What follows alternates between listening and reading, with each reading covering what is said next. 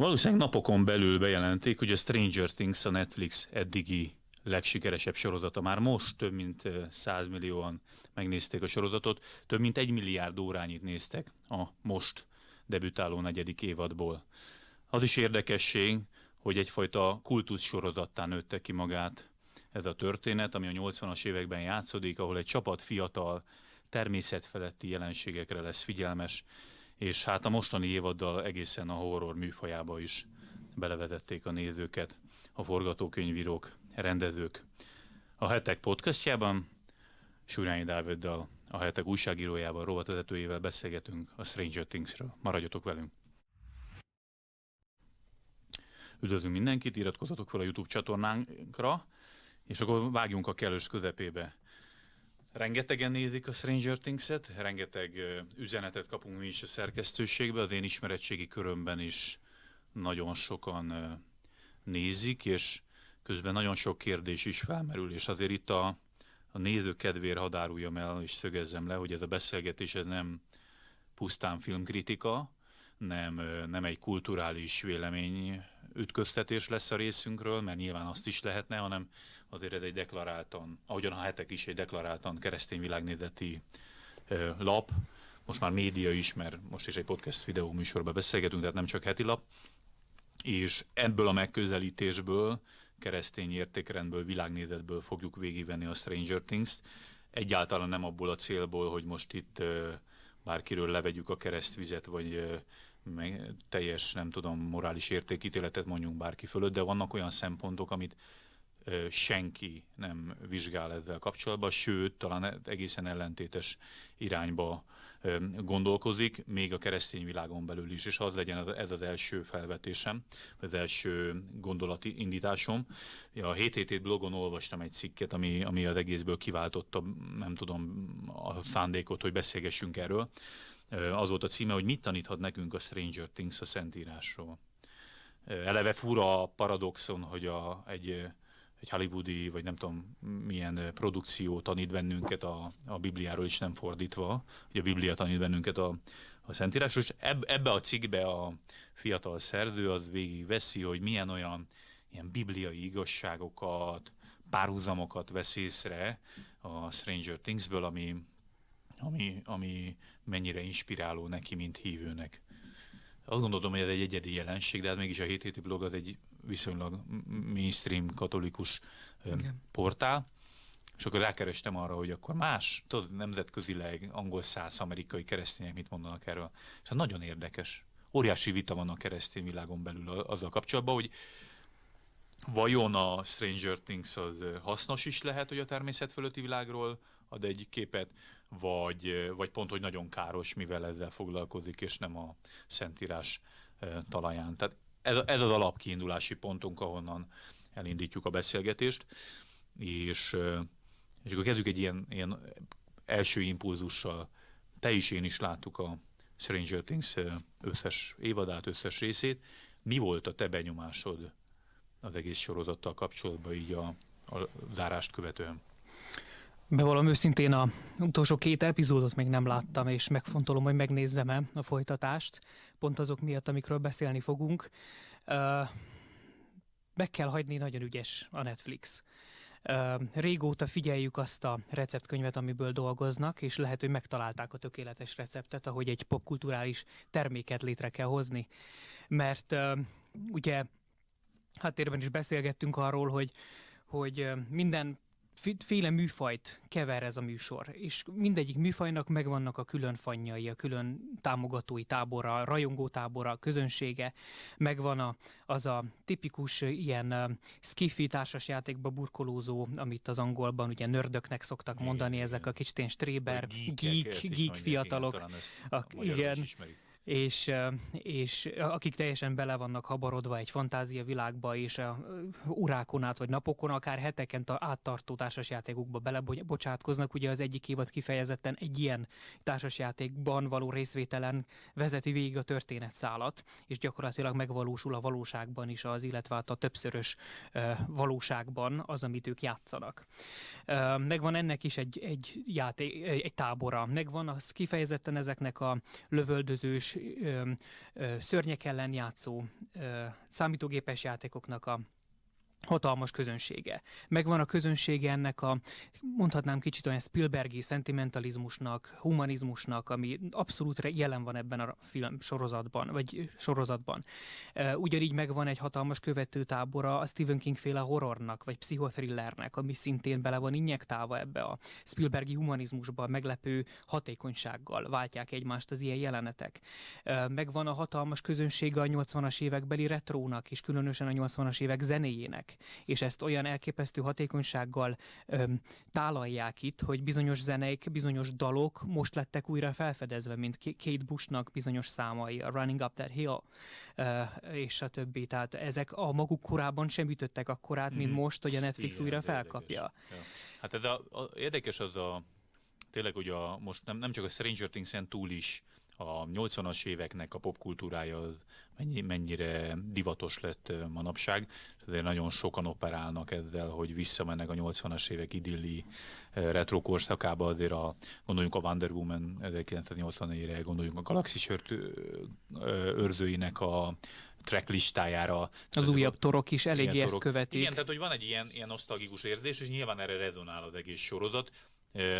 Még a beszélgetés elején hadd szögezzem, lehet, hogy egy csomó néző nincsen tisztában teljesen a Stranger Things-nek a történetével, viszont észleli a kor jelenséget, ezért érdeklődve nézi ezt a sorozatot. Az ő kedvükért mondom el, hogy az egész sorozat a 80-as években játszódik, egy amerikai kisvárosban, Hawkinsben, ahol egy baráti társaság, kvázi ilyen, amit te is mondtál, ilyen geek, ez a fantasy rajongó társasjáték. Akik nem népszerűek az iskolában, igen. Ugye ez az iskolai bullying is benne igen, van az egészben, az is egy népszerű tini műfaj. Tehát egy ilyen társaság közül az egyik tag eltűnik, és az ő keresésére indulnak, és ebbe az egész keresésbe jönnek rá arra, hogy a Hawkins alatt létezik, vagy mögött alatt, létezik egy upside down, egy fejjel lefelé univerzum, amiben ugyanúgy van egy Hawkins, csak hát szörnyek uralnak benne, és teljesen sötét, romlott, oszladozó, gonosz hely, és át lehet lépni ebbe az univerzumba, oda-vissza, és hát igazából óriási veszély leselkedik az egész városra, és egy csapat kölyök megpróbálja megmenteni a várost, meg a barátait is, úgyhogy közben egy szuper képességekkel rendelkező kortársra bukkannak az erdő mélyén, akinek ilyen különleges, nem tudom, telepatikus, meg mindenféle képességei vannak, és ő segítségével a gonosz szörnyek ellen eredményesen fel tudják venni a harcot. Amiben egyébként egy új érdekes szál előkerül, mert ugye az ilyen kormányzati állami konspirációk is szintén népszerűek, persze. És ez is megjelenik benne, hogy ez a kislány, ez az egyik főszereplő, akit megtalálnak az erdő mélyén, ez egy ilyen biolaborszerű helyről menekül ki. Igen, de egyébként ez is a 80-as éveknek a nosztalgiája. Igen, tehát rémálmok. Hogy is mondják, ez a pszichoterror, vagy agykontrollnak a kutatása, meg ugye KGB ügynököket látnak minden okorba is. Már azt is elmondom a beszélgetés elején, hogy rengeteg spoilert el fogunk mondani, de azért mondjuk el, mert valószínűleg arra jutunk a beszélgetés végén, hogy nem nagyon ajánljuk senkinek, hogy olyan nagyon elmélyedjen ebbe, tehát akár alattomosan is fogunk spoilerezni, hogy végképp ne akarjátok már csak a meglepetések miatt sem megnézni a sorozatot, de inkább beszélgessünk arról, miről is szól ez a sorozat. Egyrészt nyilvánvaló, 80-as évek nosztalgia, iszonyú érdekes, meg jó, népszerű téma, meg eszköz a kultúrában, filmekben, sorozatokban. Viszont ebben a sorozatban nyilván belemennek egy ilyen Stephen King-es, hogy mondjam, ilyen sci-fi thriller verzióba, de valamiért azon ez a sorozat jóval inkább túlnyúl. Tehát egy olyan dimenziót rajzolnak föl a nézők elé a természet fölötti világról, ami egészen részletes és egészen fura tanítássorozatot ad át az embereknek. És ha már azt kérdeztem az elején, hogy benned milyen impulzus váltott ki, most arról beszéltél, hogy milyen érdekes igen. Ez a de ha most csak a belső személyes meggyőződésről van szó, és nem egy ilyen érték, vagy hogy mondjam, elemzésről, akkor az van, hogy nagyon-nagyon könnyű megszeretni ezt a sorozatot.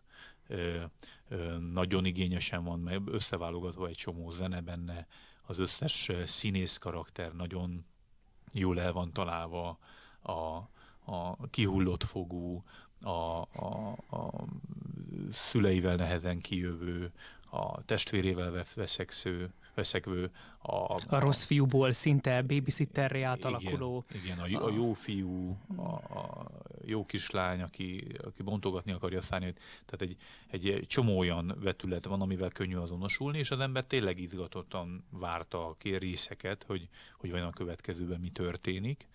És hazugság lenne azt mondani, hogy ez egy nem kedvelhető sorozat. Ráadásul most a több 100 millió nézőnek az ízlését meg eleve nem kritizálja az ember. Nyilván az sok magáért beszél, ha nagy a nézettség.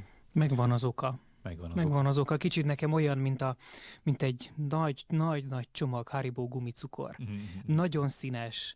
Most már így felnőttként már nekem nem annyira gusztusom, de azért gyerekként zabáltuk. És pont ilyen ezeknek az epizódja is. Egyiket a másik után dabott be, nagyon színes, nagyon vidám.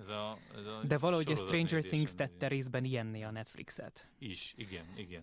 Volt az első ilyen nagy felkapott sorozat. Egészen elképesztő. Jó, bedobok egy témát, ami érdekes.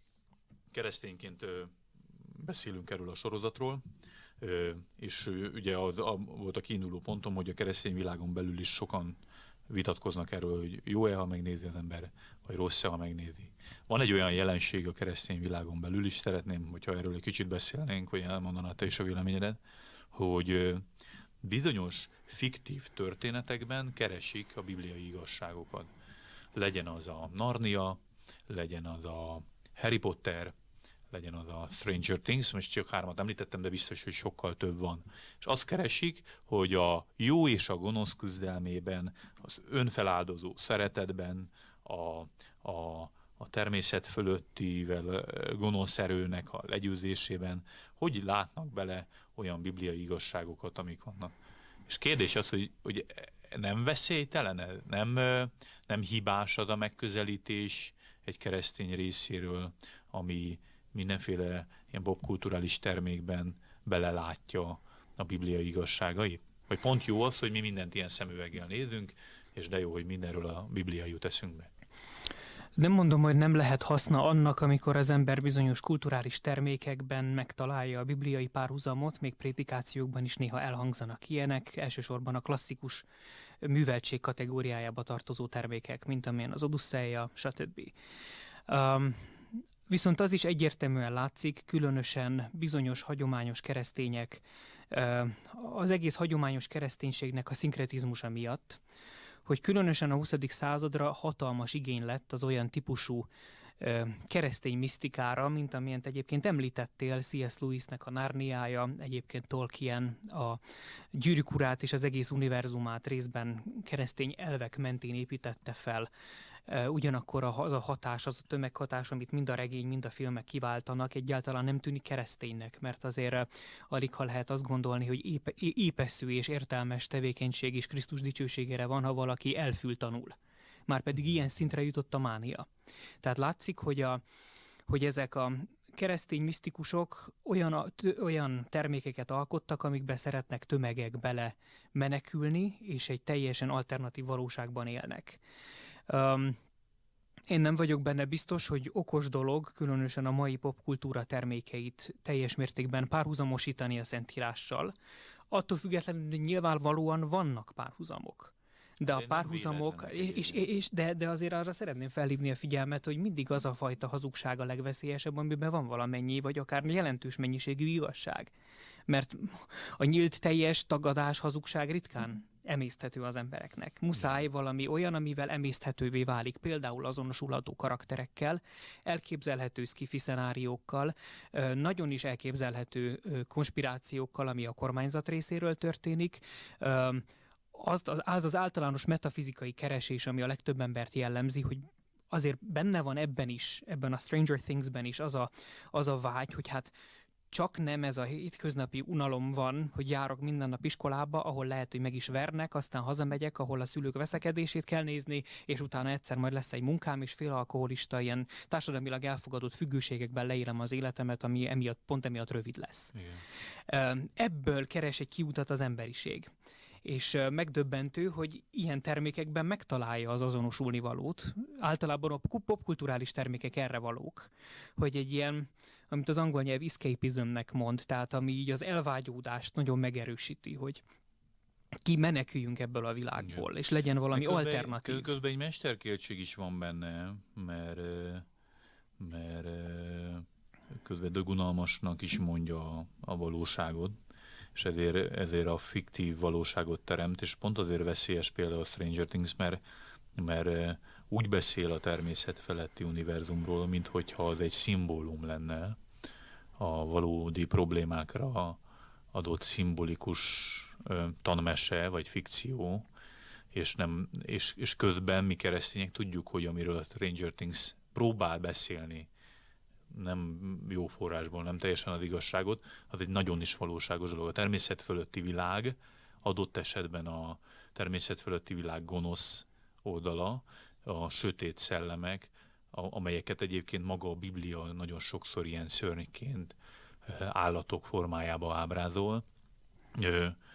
Ennek a valósága nagyon is jelen van az univerzumban, és egy picit az az érdekesség, hogy mesét csinál belőle a mai popkultúra. Ráadásul gyerekmesét. Kifejezetten gyerekeket célzó mesét. Erre mindenképp térjünk majd ki, mert szerintem nagyon fontos, amit bedobtál. Csak még, de beszélhetünk akár most is róla, hogy mi az oka annak, 25 évvel vagyunk a Harry Potter első regényének megírása után. 20 éve jelentek meg a Harry Potternek a filmjei. És emlékszem nagyon, hogy a Harry Potter ugyanolyan szempontból egyébként egy ilyen kultuszterméke volt az adott kornak, ami meghatározta majdnem napjainkig egyébként a korszelleme. Most úgy tűnik, mintha a Stranger Things venné át ezt a vonalat, hiszen jön még egy 5. évad, nem tudom, hogy akkora hatású lesz-e, nézettségében, elérésében még nem érte el, de azért nagyon száguld afelé. Talán olyan szempontból árnyalnám a hatását, hogy azért amikor a könyvek szintjén kiadják, igen, és azt fogyasztják. Mint esti mesélik a gyerekennek. Mindenki tudja, hogy az olvasás sokkal többi erőbefektetést igényel, tehát sokkal több időt töltesz vele, és akkor ők megnézik, és el is olvassák, és újraolvassák, és megint megnézik. És a Stranger Thingsnek legalább nincsen irodalma egyelőre. Ki tudja. De a hatásában viszont érdekes, hogy ott is az volt, hogy van egy nagyon unalmas univerzum, amiben kisgyerekekről kiderül, hogy ők igazából különleges képességű gyerekek, akik boszorkányok, és egy varázslatos, rejtett univerzumban ők hősök lehetnek, és hatolhatnak a láthatatlan gonosz teremtmények ellen. És valamiért a mai popkultúrában az okkultizmushoz való viszony, és majd beszéljünk akkor, mi az okkultizmus, mit mond erről a Biblia, és vajon benne van-e a Stranger Things-be, hogy a okkultizmushoz való viszonyban valamiért a gyermekek a kulturális célközönség és a termék. Már a Harry Potterben is az volt, hogy egy egész generáció nőtt föl a Harry Potter szereplőivel együtt, most a filmekről beszélek, és ért bele a folyamatos gyerekkorában a Harry Potter univerzumjában, és itt is az a Stranger Things-szel kapcsolatban is, hogy azért vették iszonyatosan horrorisztikusra a 4. évadnak a tematikáját, mert már felnőttek a karakterek, és sokkal félelmetesebb jeleneteket is el lehetett velük játszatni. Tehát bizonyos szempontból nagyon érdekes, hogy gyerekek a főszereplői, gyerekek a központi figurák, és a célközönség is, és gyermekekből áll. Nem tudom, ez miért van. Nekem az a véleményem erről, hogy ugye különösen a felvilágosodás óta, amikor a nagy bölcseink, elődeink kiöntötték a csecsemőt a fürdővízzel, és megtörtént az európai kultúrának úgymond filozófiai nyelvben mondva a varástalanítása. Onnantól fogva az emberek itt az európai homokban tapicskolva íheznek a természet fölötti iránt. Ugyanakkor a legtöbb ember egy teljesen materialista, különösen a darwinizmus óta már-már anyagimádó, a matériába teljes mértékben beleragadt emberekként nőnek fel. És éppen ezért gondolom, hogy a 21. századnak a kurzusa, ami a gyerekekre irányul, ezt akarja egy kicsit megváltoztatni. A felvilágosult eszméknek a kereszténység ellenes vívmányai megmaradnak, de a természet fölötti elzárása véget ért. Igen. Mindenképp szükséges az, különösen, hogyha már ugye említetted a podcast elején, hogy keresztény szemszögből beszélgetünk, az utolsó időknek egy ugye a bibliai eszkatológia, vagy hát a karizmatikus eszkatológia úgy gondolja, hogy az utolsó időkben élünk, amiknek egyik fő jellemzője az, hogy a természet fölötti és a látható világ sokkal inkább együttható lesz. Sokkal kisebb lesz az az elválasztódás, ami eddig volt, sokkal kisebb, vékonyabb lesz az a perem, mondhatnám kárpit, ami eddig elválasztotta. És milyen érdekes, hogy hát nem pont erről szól-e a Stranger Things, hogy van egy átjáró. És ez az, amit felfedeznek, nem véletlenül gyerekek. A gyerekeknek van megszabva ez a program. Keressétek az átjárót, és megtaláljátok, és hogyha ott rossz is csúnya van, annak is megvan az erőtök, hogy legyőzzétek, és utána egy új élhető, a természet fölöttit és a természetest egyesítő új világot tudtok tulajdonképpen létrehozni, ez a cél. Amiben ti gyerekek vagytok a főhős, így van. Akinek megvan az erőtök ahhoz, hogy legyőzzétek. Iszonyú sok minden vetettél föl, és az érdekes, hogy volt a hetekben 22 évvel ezelőtt a New Age-sel kapcsolatban egy interjú Ruf Tibor teológus filozófussal. És érdekes mondod, ő is ugyanezt vetette föl, hogy azért van ekkora népszerűsége az ezoterikus tartalmaknak, meg a különböző okkult tartalmaknak. Az okkultizmus a rejtett titkos dolgot jelent, és a lényege igazából az, hogy a természet fölöttiről egy illegális módon való ismeretszerzés, és majd, hogy nem egyfajta szinonimáként használják a mágiát is az okkultizmusra. És az az érdekes az egészben, hogy ő is azt mondja, a Tibor is, hogy az emberek elkezdtek csalódni. Csalódtak a materializmusban, a tudományban egy picit, mert a világ kríziseire és a saját életbeli válságukra nem adott megoldást, és sok esetben egyébként csalódtak a vallásba is, a történelmi kereszténységnek nagyon sok ágazatában, vagy a kiüresedés miatt, vagy a visszaélések miatt, vagy a sérelmek miatt, de csalódás van. Tehát van egy csalódott ember, ami eleve úgy van megteremtve, hogy a természet fölöttire, a spirituális dolgokra van egy iszonyú nagy éhsége. És ezt egyébként profin ki tudja szolgálni, ezt az igényt és éhséget a kulturális módon az okkultizmus. És itt most nem sejtetek ilyen globális elitet, vagy nem tudom, szabadkőműves hátteret, mert fogalmam sincs, hogy pontosan ki az, aki ezeket a kulturális termékeket egyre másra. Lehet, hogy pusztán csak a korszellem és egyfajta ilyen sátáni irányzat, de a lényeg az, hogy egy ilyen mondat is elhangzik, ez például Németh Sándornak így gyülekezete vezető lelkészének egy szintén ezredforduló környéki új exoduszban megjelent cikkéből származik, hogy a Noé korszakától kezdve az okkultizmus mindig az adott kornak a legmodernebb, legpopulárisabb kulturális formáiban került népszerűsítésre és terjedt el.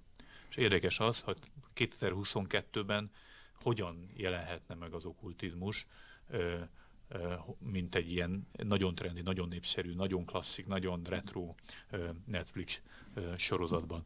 És ugye itt most értem, mindenki bosszangodhat, hogy jó, okkult a Stranger Things, most beleszállnak páros lábbal a hetekbe a Stranger Thingsbe, de az a helyzet, hogy nagyon nagy butaság lenne azt gondolni, hogy ilyen a Budapest TV, Zug Józsdái és a telegyógyítók és a vasárnapi újság horoszkóp hasábjain így bezárólag így beszorítanánk az okkultizmus, mint jelenséget, mintha csak ott. Sőt, azok kifejezetten primitív formája az okkultizmusnak mondhatnánk, nem kevésbé feltétlenül, nem feltétlenül veszélytelenebb, de egy primitívebb megnyilvánulási forma.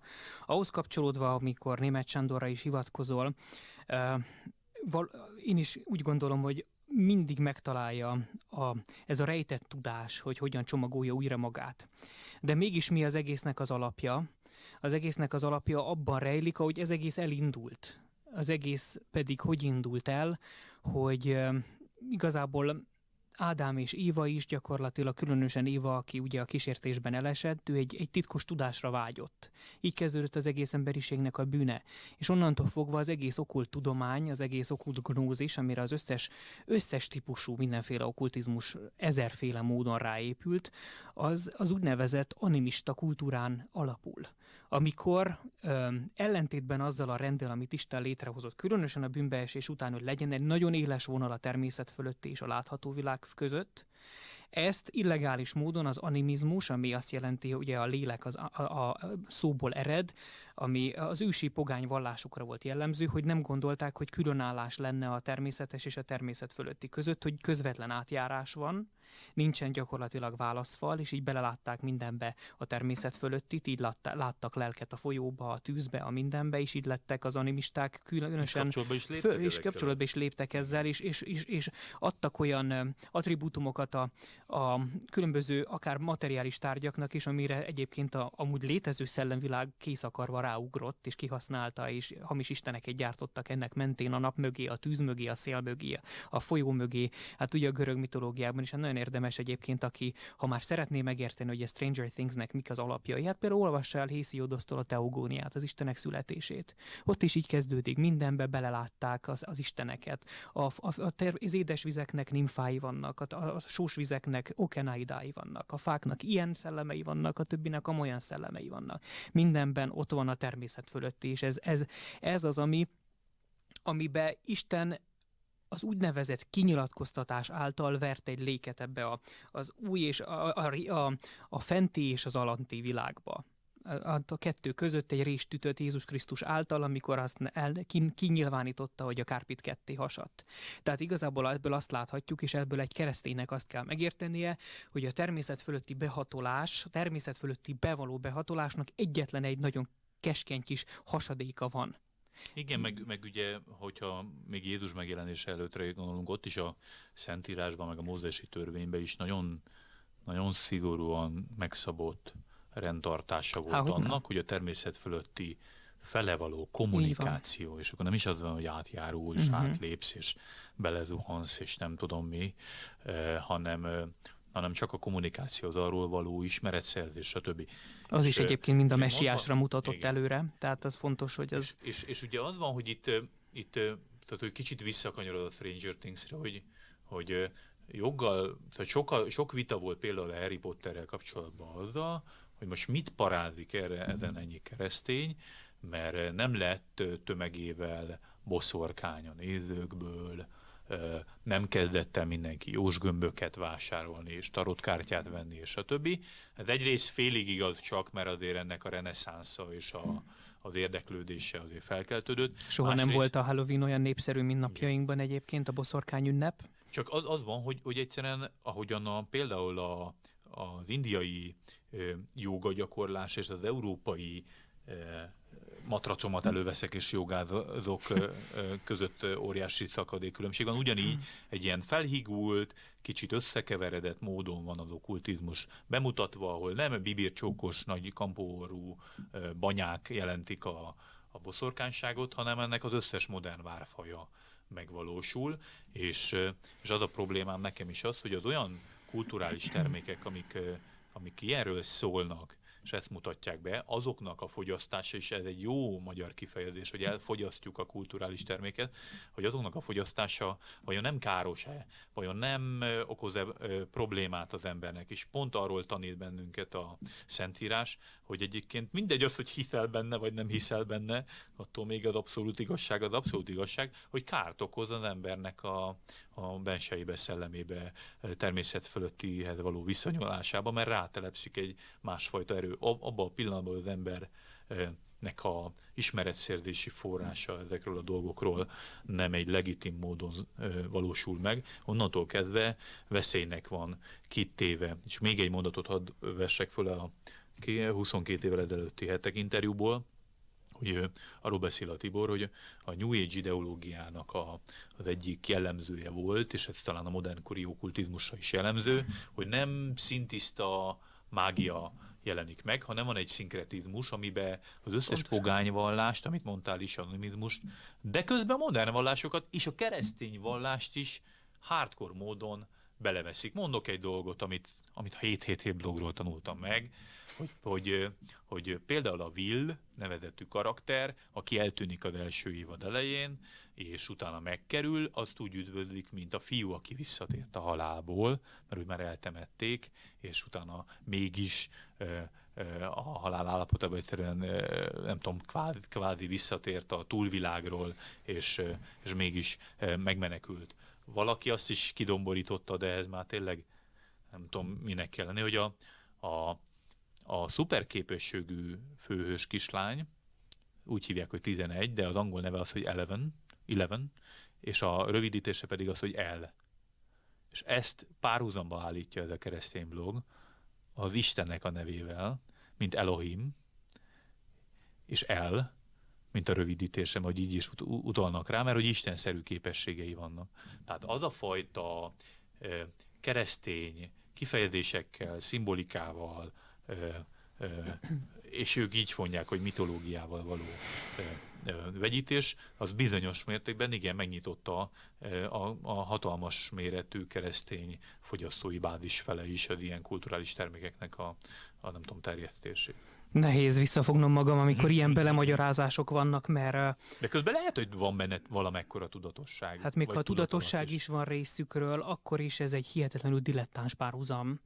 Még ha esetleg az alkotók szándékosan csinálták volna meg, az is egy dilettáns szándék lenne, és egy rettenetesen felszínes és ócska, és nem kellene, hogy ebbe a csapdába beleugorjunk, tehát ez már nem több, mint a kabalisztika, vagy sőt, igazából azt kell mondanom, hogy az egészen mély ehhez képest, tehát vagy azt mondanám, mint a sima számmisztika, vagy a tényleg az újsági horoszkóp, meg stb. Az a szín. Igen, azért szerintem nagyon fontos azt látnunk, és itt volt a kulcs, hogy a Szentírásnak is ez az egyik fontos kijelentés, hogy nem feltétlenül kell hit ahhoz, hogy az okkultizmus hasson. És egyébként, hogyha valaki nem akar a Szentírásig elmenni, hát tanuljon a Stranger Thingsből magából, mert ez önmaga is bemutatja azt, hogy nem feltétlenül kell neked hinni abban, hogy ott van valami, nem feltétlenül kell neked aktívan szerepet vállalni az ez elleni harcban, nem feltétlenül kell akarnod, mégis beléd kapaszkodhat, beléd bújhat, hatalmat vehet fölötted, és kárt okozhat benned, és rajtad keresztül másokban. Igen, de most te is beesel abból a hibába, hogy elkezded. Én csak szeretném a saját fegyverüket önmaguk ellen használni. Igen, egyébként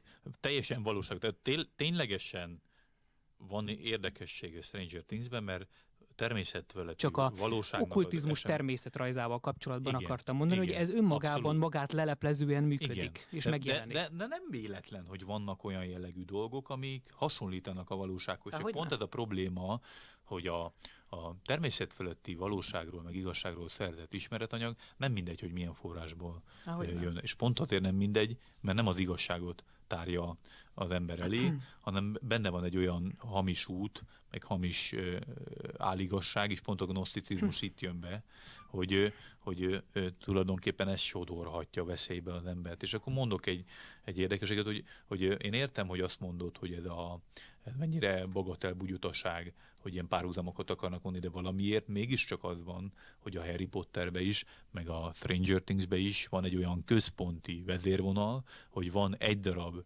ígéret gyermeke, a kiválasztott, akire vártak, és az egyetlen, aki ha meghal, akkor semmi esélyünk legyőzni a gondot, de csak ő vele lehet legyőzni, aki egyébként ember, és emberként természetfeletti képességei vannak, olyanok, amivel a gonosz le tudja győzni, és mind a két történetben központi szereplő az, hogy mind a kis Harry Potter, mind a kis Eleven 11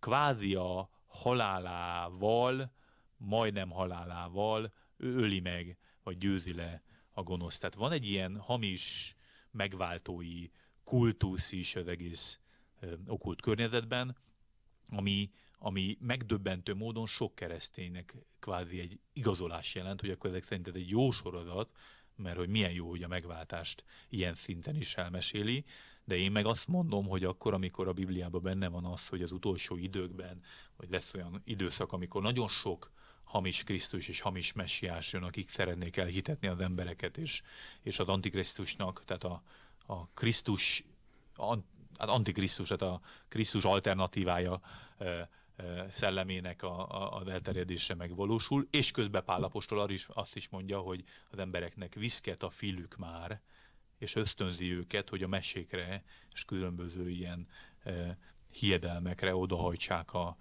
fülüket, és onnan szerezzenek maguknak tanítókat. Tehát, hogy bizonyos szempontból teljesen legitim az embereknek a spiritualitásra való nyitottsága, a természet fölötti iránti éhségge, csak az a helyzet, hogy ezt az éhséget nem mindegy, mivel egérgíti ki az ember. Akkor is, hogyha ledől az ember a kanapéra, hátradől, és teljesen kiszolgáltatottan, csak szórakozásból popkulturális terméket fogyaszt. Sőt, egyébként szerintem a kettő összefügg. Szélesen ráharapnék amúgy itt a messianizmusnak a horogjára, de szerintem kb. Kifejtetted is, ez nem nagyon tudok hozzátenni azon túl, hogy egyetértek, és szerintem János apostol a jelenésekben elég nyilvánvalóan fogalmaz arról, hogy még ezt a megváltásszerű meghalok, és visszajövök, és csodákat teszek, stb. Ezt hamisítani fogja. Ez az, aki már a popkultúrában egyébként eléggé lejáratták az antikrisztus kifejezést, de mégis egy ilyen, ez az antikrisztusi személy, ez fogja ezt a végső áldozatot produkálni, és úgy tűnik, hogy ez mindenkit le fog nyűgözni majd a világban, erre készítenek. Tehát önmagában azért, mert valami hasonlít Krisztusra, az még nem a Krisztus. Önmagában azért, mert valami hasonlít a hit hőseinek bizonyos hitbeli kilépéseire, még egyáltalán nem az. Egyedül az számít keresztény szempontból, most úgy fogalmazom meg, kósernek, tisztának, szentnek, ami kinyilatkoztatáson alapul, mert minden, ami nem hitből van, bűn az. És nagyon érdekes, hogy említed, hogy nem feltétlenül kell ebbe bármilyen szintű hűtők, csak popkulturális alapon popcorn evés közben nem, csinálják de az egészet. De tudod, hogy miért? De tudod, hogy miért van ez? És csak nézni akarsz, hát így van. De a kettő pontosan összefügg. Hát nézd csak meg, hát mi az egyik alaptanítása ennek a sorozatnak, ez az úgynevezett, meg általában a mai popkulturális főtermékeknek, mint amilyen a Marvel univerzum és a többi, ez az úgynevezett multiverzum. És érdemes megnéznünk, hogy ez a multiverzum, ez egyébként visszavezethető már az ókori görög filozófiára. Már akkor kidolgozták, különösen az atomisták. És gondoljunk bele abba, hogy milyen érdekesen áll össze a kép a materializmus és az okkultizmus együttállásával. Mert ugye pontosan abban az időszakban dolgozták ki az ógörög filozófiában az atomizmust, amikor az emberek már idegileg kivoltak attól a sok rémes mitológiai dologtól, hogy ez vár rájuk, a Hádész, amit tudom én. És akkor előállt Epikurosz, és azt mondta, hogy ez nem így van. Az egész egy mese, a kultúránk része, ahogy ma mondják a kereszténységről, de az egészet változtassuk meg, és gondolkozzunk abban, amit empirikusan észre tudunk venni, észlelni tudunk, és tudunk elemezni. És az atomista filozófia, az epikureus filozófia volt az, ami gyakorlatilag egy korai deista, materialista alapon elkezdte kidolgozni azt, hogy amúgy végtelen világok vannak. És éppen ezért, amit itt mi csinálunk, ez volt, van, elmúlik, beleveszünk az atomok világába, anyag vagyunk, széthullunk, aztán jön egy újabb anyag, és széthullik, és igazából ennek az értelmetlenségében megy ez a körforgás. És az egész multiverzumot már ekkor elkezdték így kigondolni, hogy egy végtelen, örökkévaló dimenziók és világok egymás utánisága örökké tart. És kicsit ez jelenik meg a Marvelben, kicsit ez jelenik meg a Stranger Thingsben is. Ez az egész alapkiinduló pont, hogy nem egy igazi és objektív, mindenek fölött való természet fölötti világban gondolkodik, ami egyszer csak belép majd a világba, és itt átrendezi a dolgokat, és utána annak az objektivitásában élünk, hanem minden relatív. Különösen megjelenik ez már a legújabb Marvel filmekben, mint az utolsó Doctor Strange, mert a legkiábrándítóbb, legsötétebb módon ugye mindenkinek megvan a kis alter egója az. A másik univerzumban, a másik dimenzióban azokkal találkozunk, egyik alter egó így hat a másikra, stb. Ott ilyen képességed van, azt próbáld meg átkonvertálni ebbe a világodba, és akkor az egész egy ilyen kozmikus egységként, hát ha meg tudjuk ezt ragadni, ahol már bejönnek egyébként a különböző brahmanista és hinduista világnézeti elemek, amik szintén rendkívüli módon materialista alapon dívnak, ahogy ahogy említetted, nyugaton, a jogamatracon és a többi, aminek egyébként sötét, komoly, okkult eredete van, és az indiai jogik és guruk kacagnak igazából azon, ha nem örülnének ennyire a kulturális terjeszkedésnek, akkor kacagnának azon a dilettantizmuson, ahogy csinálják ezt a jogamatracon az emberek, és hogy mennyire nem hisznek abba, hogy ez szellemeket mozgat meg bennük és rajtuk kívül. Szóval a materializmus és az okkultizmus kéz a kézben jár. Ez az atomista, materialista, minden körforgás megy előre, az anyag jön és széthullik, és utána újra energiával alakul, stb. Ennek a világnézete a természet fölötti világ újra-újra bekapcsolódásával a miénkbe, ez a kettő, ez nem elválasztható egymástól. És nem véletlenül egyébként, hogy van egy ilyen kettősség, mert egy kicsit meg akarják nyerni mindkét oldal. Tehát, hogy ha most ennek a kulturális termék részéről, mint üzletág, vagy mint iparág, képzelem el, akkor itt is az van, hogy a mágiát is egyfajta üzleti termékké tették, és azért ilyen fikciós történetekbe van beleágyazva az egész, mert aki vallásos, annak azt mondott, hogy hát ez nagyon is tele van mitológiával és vallással, aki meg materialista, azt mondott, hogy ez csak egy mese, és egy mesébe mesél. És neki mit ajánlasz? És neki mit ajánlott Epikurosz is, ez az egész multiverzum részben részleges atya, meg az általában az atomisták. Mi volt az epikureizmusnak a fő címszava, jelszava? A hedoné. A hedoné volt a jelszó, ami ugye a hedonizmus kifejezés ma már nem teljesen azt jelenti, mint akkor, ma már a kicsapongó életmódot jelenti, akkor egyszerűen fájdalommentességet jelentett. Azt jelenti, hogy ne gyötrődj ezen, hogy mi lesz a túlvilágon. Nincs túlvilág, ami van, az itt van. Lehet, hogy multi, és össze-vissza van, és felfoghatatlan, de itt van minden, ez így, ahogy van, és nem kell itt azon aggódjál, hogy a túlvilágon mi lesz, hedoné. Ez aztán kicsit már rárakódott sok minden az évezredek során, és ma már a hedonizmus tudjuk, hogy hogyan. És egyébként megjelenik ez, pontosan ez a hedonista egyébként a 80-as évek érte el talán a hedonizmusnak azt a szintjét, amiből nem tudom, hogy van-e visszaút Amerikának. Mert egészen addig még valamilyen... Mert egészen addig voltak olyan évtizedek, amikor a fogyasztói társadalommal is megpróbáltak szembe menni. Azért a hippi kultúra nem csak a fogyasztásról szólt, sőt, és a counterculture, tehát az ellenkultúra sem csak erről szólt, de valahogy a 80-as éveknek amikor már megelégelték azt, hogy nem lehet állandóan The Doors-t, meg Pink Floydot hallgatni, mert meghűlünk, megőrülünk, hát annyira pszichedelikus, annyira sötét, annyira kemény, és annyira feldolgozhatatlan, muszáj olyan lazának lenni, és érzékelett, hogy az egész évtized egy ilyen laza, szintetizátorral végigkísért görkorcsolyán, miniszoknya, és farmernadrág, és színek tömkelege, és ezzel így áramlunk a tömegben, és élvezzük a New York életérzés, Kalifornia életérzés, stb. Ezzel fertőzték meg az egész világot, emögött is a hedoné van. Igen, egyébként. Abszolút. Meg most icipicit még szintén visszakanyarod a Stranger Things-re.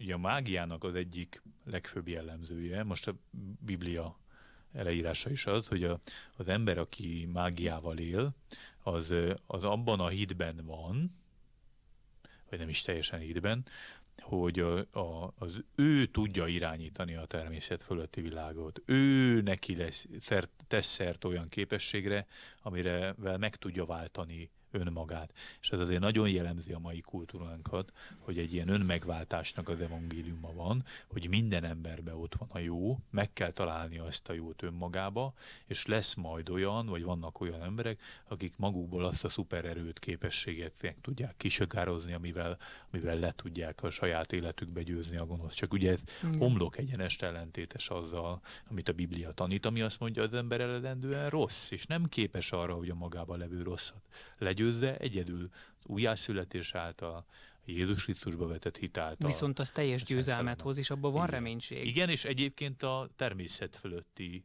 életet is biztosítja az ember számára, nem szűnik meg az élet a látható világgal, hanem egy örök igazságot tár elé.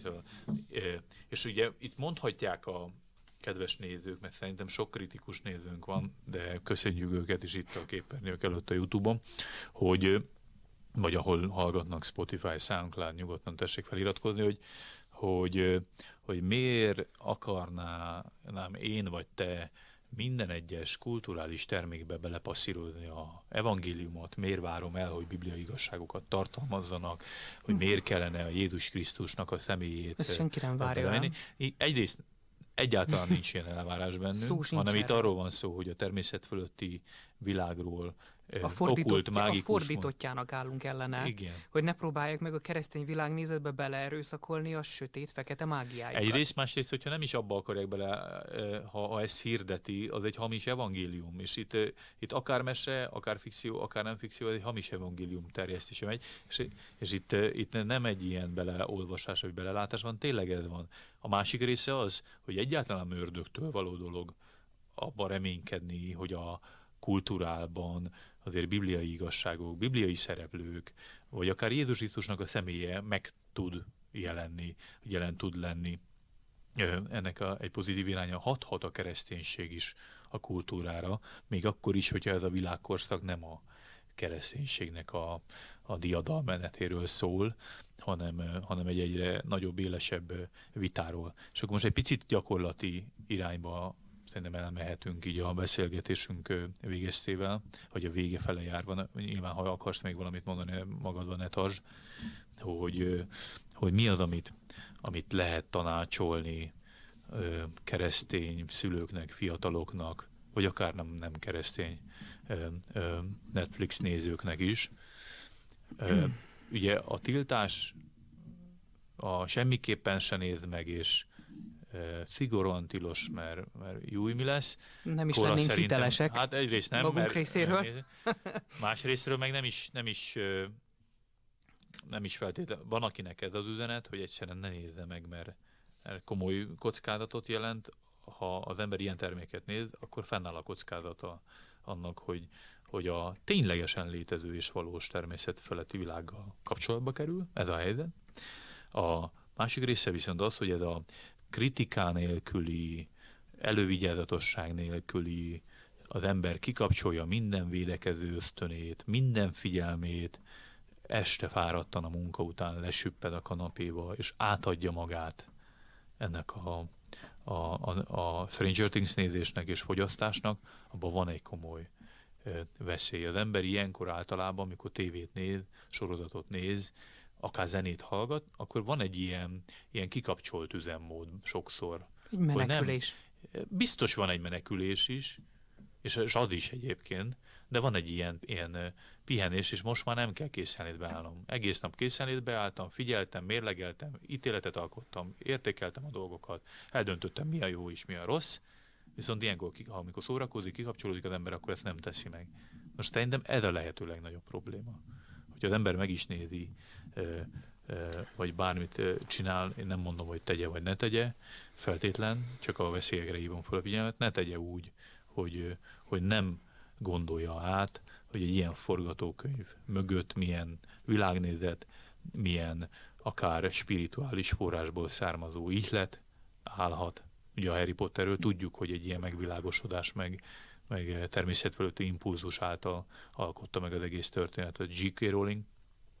Tehát ezt nem szabad félváról venni, és nem szabad abba a hibába beleesni 2022-ben egy hívő számára, hogy az okkultizmus ez egy ilyen szubkulturális nem tudom, valóság, amitől, hogyha nem érintkezek, akkor biztos nem talál meg engem.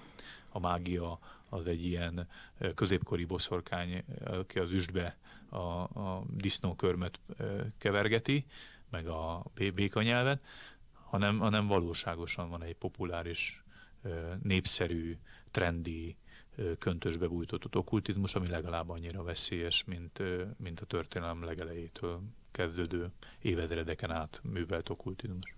És egyébként szerintem etéren lehető revidálom magam, mert miért ne lehetnénk hitelesek, hiszen hát most gondoljunk csak bele, hogyha egy ember a droggal megígette magát, hát nem hiteles, hogyha óvintézkedéseket... Jó, de most te most bűnvallást tartottál? Nem bűnvallást tartottam, de el kell mondanom egyébként, hogy annyira ügyesen csinálta a Netflix, hogy nem a legdurvábbal kezdte.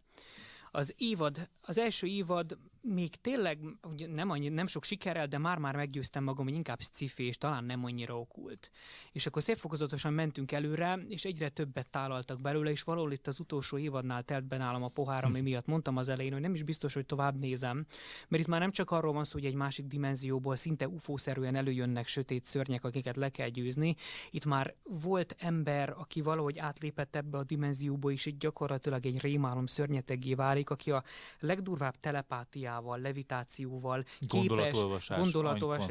képes az ebből a dimenzióból fizikailag megragadni a fiatalokat, felemelni őket a levegőbe, és ott konkrétan így kerékbe törni őket, a lehető legdurvább horror jelenetekkel kellős közepén, és kivégezni őket. Egyrészt megdöbbenek, hogy ezt gyerekek nézik. Már a szörnyes epizódokat sem feltétlenül kellene nézni, de valahogy ez már átment így a zombi kultúrával, meg mindennel, ez már szinte fel se veszik a gyerekek. De azért, amikor egy ilyen természet fölötti démon lény kerékbe töri, széjjel abárolja a természet fölötti módon a látható világban, a levegőbe felemelve, kiszétrecsenti az embereket, azért ez már olyan szintű súlyos, amit talán nem is nagyon gyakorol még sámánok se, ez egy ritka dolog, ez az olyan szintű gyilkos mágia. És az utolsó évadban már ez szerepel, ez megy töményen, és nem így kezdődött, és pont ezért kell látni, hogy az okkultizmus ez olyan, mint a farkas, hogy először csak a lábát, a mancsát teszi be, de aztán végül az egész teste bejön, és le akar nyelni. Igen. Meg még egy dolgot hadd emeljek ki, ami nagyon nagy jellemzője, és a korunk egyik nagy rákfenéje, ez pedig az erkölcsi relativizmus. Az, hogy hol válik el a jó és a rossz, az teljesen relatív. Tőled függ, hogy te jónak tartod, vagy rossznak tartod. És ez a legmélyebb probléma szerintem sokszor. A Harry Potterrel is ez volt, hogy vannak jó boszorkányok, meg rossz boszorkányok. Jó varázslók és rossz varázslók, és az egészet csak azt választja el, és különíti el, hogy a képességeiket jóra, vagy rosszra használják. És itt is ez van, hogy eredendően jó volt a főgonosz, vagy nem ő volt a nagy szörny, hanem őt szörnyeteggé tették, de még megállíthatja az egészet, stb. Tehát egy ilyen áldosul az egészen a főgonosz egy diabolikus figura, mert a halála után, állítólagos halála után lemegy egy pokolszerű helyre, ahol a ilyen pókszerű, gonosz felhő, aki mindenkit kínoz és belemegy az emberekbe, és belülről kényszeríti őket, és kiűzhetetlenül ott marad bennük, mert nem lehet őket tűzzel, vassal sem kiirtani az emberből.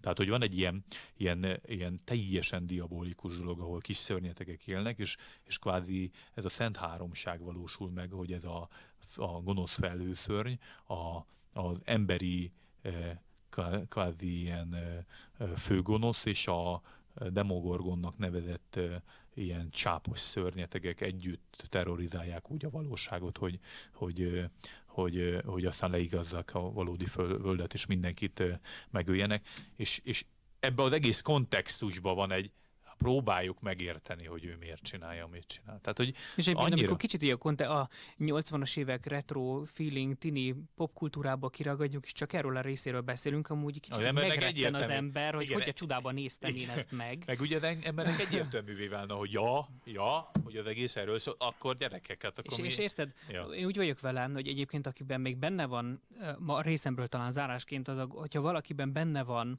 hogy akár ez egy keresztény tanmese, vagy minden esetre bele lehet látni, vagy hogy az alkotók szándéka legalábbis jó, azért tudnunk kell, hogy ez az egész kultúrkör hogyan viszonyul a kereszténységhez, és hogyan viszonyul ahhoz, ami egyébként tényleg nagyon nyíltan leírja, hogy hogyan működik a gonoszságnak a birodalma, már amennyi az emberre tartozik, és nem zsibbad le tőle teljesen. Nézd meg, gondold el, pár héttel ezelőtt a Voxon kijött egy durva kritika a Perettinek a műveiről. Ugyanaz, aki a Stranger Things-et egekben magasztalja, mint popkulturális magaslat, az a Perettit, aki egyébként pontosan, én úgy gondolom, hogy többé-kevésbé szent módon, mindenképp jó szándékból megjeleníti a démonoknak, gonosz angyaloknak a harcát az emberiség ellen és az angyalvilág ellen. Azt a sárga földig lehordja, mint keresztény konteó. Látod a különbséget? Tanmese? Fiktív történet? Igen. Mi a végkövetkeztetés? Az, hogy van a Biblia által kinyilatkoztatott igazság a természet fölötti univerzumról, amelynek a megoldását a főszereplő Jézus Krisztus jelenti, és a hozzávaló imádkozás. Én nem követelem minden sorozatról, hogy ezt tegye, de egy keresztény ember, amikor kultúrát fogyaszt, akkor tudnia kell az, hogy milyen, kire hallgat, mit hallgat. Az embernek se a szeme, sem a füle nem olyan érzékszerv, ami teljesen független a saját állapotától és a szellemének az állapotától, és amire figyel, amire hallgat, amit néz, az igenis hatással van rá. Ez a helyzet. És mondom, a jó és a rossz teljes felcserélése, teljes relativizálása az, ami egyébként ezt a kultúránkat posztmodern kultúrává teszi, és le akarja mindent, amit a keresztény civilizáció valaha értéket teremtett ebbe a kultúrába, azt le akarja söpörni, és helyébe pedig az embert, a humánt akarja állítani, aki ha úgy gondolja, hogy most inkább fiú, akkor fiú, ha nő, akkor nő, ha kiskorút akar szeretni, akkor kiskorút szerethet, hogyha nem, akkor nem. Tehát ez a teljes agyrém, és tettem hozzá egyébként a Netflixbe is kőkeményen benne van, hogy akarják az egyik főszereplőt. És sajnos a sorozatban is megjelent. De nem van egy leszbikus pár is, vagy leszbikus szereplő is a sorozatban, de akarják coming out-oltatni az egyik főszereplő fiút is, hogy ő igazából homoszexuális. Ez már csak a mellékszála, hogy miért kell a gendert is belevinni az egészbe. Ez volt a hetek kibeszélője, kritikája, elmélkedése a Stranger Thingsről. Mindenki vizsgálja meg, nem? Hogy milyen gyümölcsei vannak az életében. Jézus összességében, meg Pál apostol is ezt képviseli. Nem tisztünk a tiltás, minden szabad, csak nem minden használ, és nézd meg. Lehetőség. Nem is, persze, természetesen. Csak hogy így az úgymond a eltiltás, tehát hogy ez semmiképp ne nézzétek meg. Mindenki a saját lelkiismeretén múlik, és hogyha már valaki elkezdte, figyelje meg, milyen hatása van, mert Jézus nagyon egyértelműen fogalmazott, hogy a rossz fának nem lesz jó gyümölcse, és a jó gyökere sem fog rossz gyümölcs nőni. Sok esetben az ember fel sem ismeri a rossz gyümölcsöket magán, pont a megtévesztettség miatt. Ezeket a szempontokat örülök, hogy meghallgattátok, és köszönjük a figyelmeteket is. Bizonyára sokan nem értetek egyet, de remélem, hogy sokan viszont egyet értetek. Hogyha bármivel vitatkoznátok, vagy kiegészítenétek, vagy a saját észrevételeteket elmondanátok, akkor azt a komment szekcióban megtehetitek. Surányi Dáviddal beszélgettem itt most egy szűk órán keresztül a Stranger Thingsről. Várunk mindenkit a továbbiakban is a podcast oldalainkon, felületeinken, a hetek.hu-t olvashatjátok, ott is rendszeresen van a kritikák, és a heti labba is lesz rendszeresen ilyen világnézeti értékelés. Ha tetszett, akkor nyomjatok egy lájkot, ajánljátok ismerőseiteknek, és iratkozzatok fel a hetek YouTube csatornájára. Sziasztok!